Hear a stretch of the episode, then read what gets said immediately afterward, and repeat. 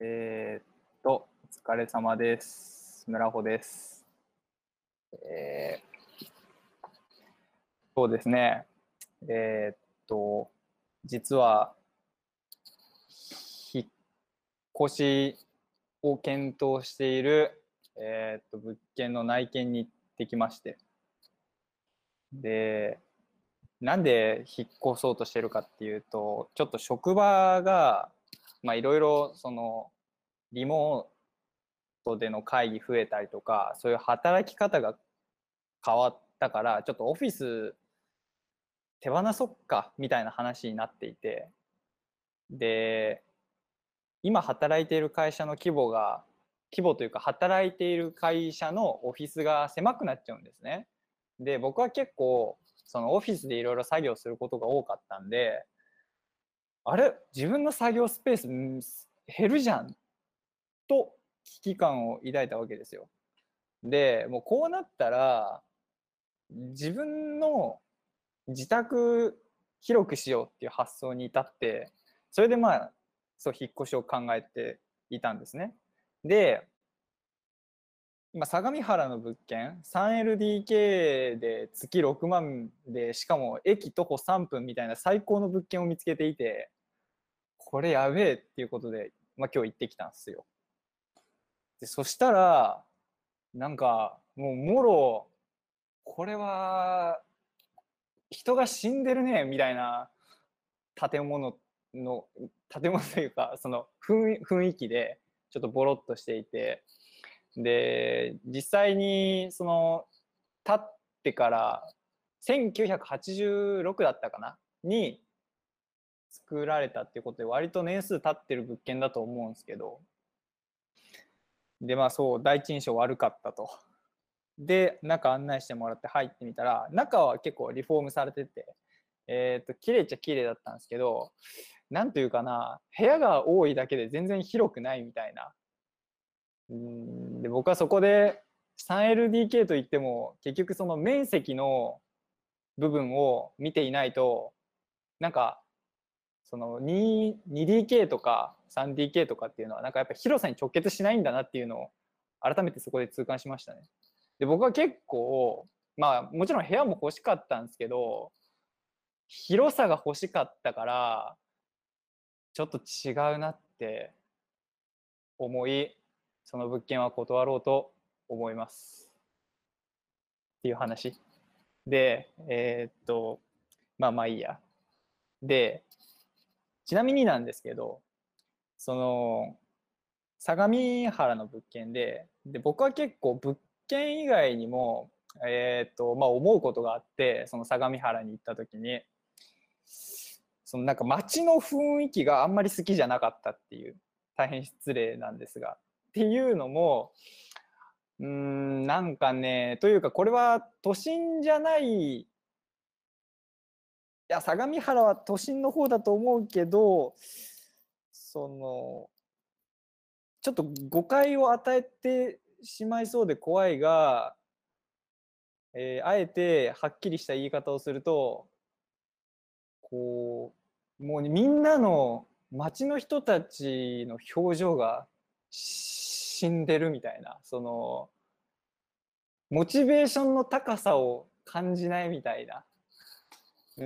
ん、で、いや、ちょっと言い方がだいぶ雑なんですけど、で、あと、ちょっと、まあ、年配の方が多かったりとかで、その、いる、なんか全然ワクワクしないなっていうのを街全体から感じたんですね。で、ちょっとこの空間で生活するのはきつそうだぞと思って。でもなんでこういうふうに思うんだろうなってちょっと考えてみたんですけど、まあ、まず、えーっと、年配の方が多いっていうので、もうそれに対して、なんだろうな、ここれからっていうイメージがまず湧かないと。そのここれからこれをしようとか、これからこういうことしようっていうのに対して、えーっと、まあ、あんまりプラスの印象を持たない。で、もう一つは、えーっと何て言うのかな。で僕が感じたそのモチベーションの高さを感じないっていうのをもう少し具体的に言うとうんそのもう決まりきった型でその街全体が機能しているみたいな。だからこう人がモチベーション高そうじゃないというよりかはそのなんかもう、ま、街の雰囲気がねそういうふうに思ったわけですよ。天気悪かったせいなだけかもしれないけど。でだからそういう僕は結構自分の行動が環境によってすごく変わるから環境は大事にしたいんですね。コミュニティみたいな。で今コミュニティというコミコミュニティというワードが出ましたがえっ、と皆さん先週の僕のお話を覚えていますでしょうか？えっ、と僕は現在、えー、オーストリアのリンツ市で開催されるアルスエレクトロニカという、えー、とイベントについて、えー、と調べているわけですけども、えー、そのアルスエレクトロニカも結局、えっ、とあどうしようかな。なんかちゃんそのアルスエレクトロニカをちょっともう一回おさらいで簡単に説明するとえっと、まあ、まず、えー、アートとテクノロジーと,、えーと、社会っていうのがコンセプトの、えーと、イベントお祭りででもう地域ぐるみの、えー、なんていうのかなアートフェスティバルって感じかなイメージとしてはでそういうものがありますよと。で、えーと前回はこういう理由からそういうアルスエレクトロニカってイベントは誕生したんだよってお話をしたと思うんですけど今日はちょっと最初の話でも言った通り言った通りというか最初の話でも取り上げたようにえっ、とまあコミュニティっていう側面テーマからそのアルスエレクトロニカの話をしようということでえっ、と今日はこの後喋ろうと思ってます。でえっ、とこのアルスエレクトロニカっていうのは結構出展されている作品とかが奇抜なものが多かったりとかすごくなんかもう未来予知のような出品物が多かったりとか視覚的にすごくインパクトが強い、えーと、イベントであるから割とそこにだけ注目してしまいがちなんですがえー、っと別の側面として、えー、っとそのアルスエレクトロニカというものを作り上げようっていう、えー、っとコミュニティの存在も、え、っと意識するとちょっと面白くて、え、っとそう。っていうのも、えっとまあこれはちょっと前前回の話とかぶってしまう部分もあるんだけど、えー、っと、アルスエレクトロニカが誕生するにあたって、えー、っと、まあ、市民の、えー、自立というか、えー、自分たちで考えて行動しようっていう、えー、気持ちを高める手段として、えー、その市が、えー、そのアートっていうアプローチをしたわけなんだけどえー、っとそうだなちょっといやもっとね簡単な言い回しを考えてるけどちょっとむず難しいな。えー、っと多分一般市民から一般市民のこう自立性を高めようっていうのに対してアートっていう手段をチョイスするって多分他の国とかだとあんまり考えられない気がするんですよね僕としては。っていうかそこに対してなんかアートっていうのを盛り込んだのがそもそもなんかちょっと面白くないというかなななんでそうなったみたいな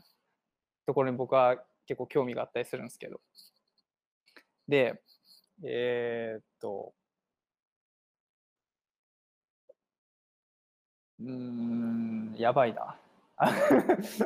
で、えっと、で、その今、アルスエレクトロニカで掲げてるコンセプトが、えっと、アート、テクノロジー、えー社会っていう3つがあって、で、残り2つ、今、アートの話をしたけど、えっと、もう2つが、えっと、テクノロジーと社会か。で、この、じゃあ残り2つをなんで、えーコンセプトとして挙げられているかっていうのを、えーっと、説明すると、ちょっとすみません、アートの説明はね、もう僕のちょっと今のリサーチ段階ではちょっと説明しきれなかったから飛ばして次テクノロジーと社会がなんで入ってるかっていうのを言うと、えーっと、まず、えーオーストリアのリンツっていうところは工業地帯でそれが栄えていたという背景がありそれが廃れてしまってそれを盛り上げるためにアルスエレクトロニカですよね。はい、ここまでの流れは皆さん、えっ、と なんとなくこうし浸透してきた気がするけどでだからこのオーストリアっていうのはもともとそういう工業的な何かをものを作るっていう取り組みに対してはすごく関心の高い、えー、と人たちだったんですよ。だから、えー、とそのまあアルスエレクトロニカをしようっていうのはもともと市民から上がった声なのだけど、えー、と現在はその市民と国とが共同して運営をしてるんですね。でそこにはそのアルスエレクトロニカのこう未来に対しての期待っていう好奇心と,、えー、と普通く国の、えー、と先進的な技術でなんかこう技術的な面で先に行きたいっていうその2つのこう理が一致したみたいなことで、えー、となんかより強い発展を遂げたという経緯があるんですな。ちょっとうまく伝わってるか分かんないけど。で、最後の、えーっと社会っていうコンセプトが、まあ、それら2つ、アート、テクノロジーは決してなんか一人のヒもう超すごいヒーローが、えーいるだけではな何もならないというか結局変わらないから、えーっともう社会全体にそれを浸透させないといけないっていう。でこのアートとテクノロジーと社会っていうのはもうみ三つどもえの関係というかあれ三つどもえってどういう意味だっけ？ちょっと忘れたけど、まあ、その三位一体というかね、えーっと全部がうまく相互関係にあって、えーっと誰どれが欠けても、えーっとまあ、き機能しないというかあまり効果的には、えっと働かないということですね。でも、えーとこのオーストリアリンツはアルスエレクトロニカの成功によってこの3つのバランスをえーとまあ向上というか、えーと成功させて今に至るという感じなんですね。で、えーっと、そうだな。僕個人の考えとしては、この3つの、えーアート、テクノロジー、社会っていうのは、結構、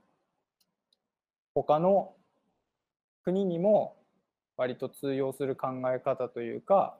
えっ、と、うん、そうだな。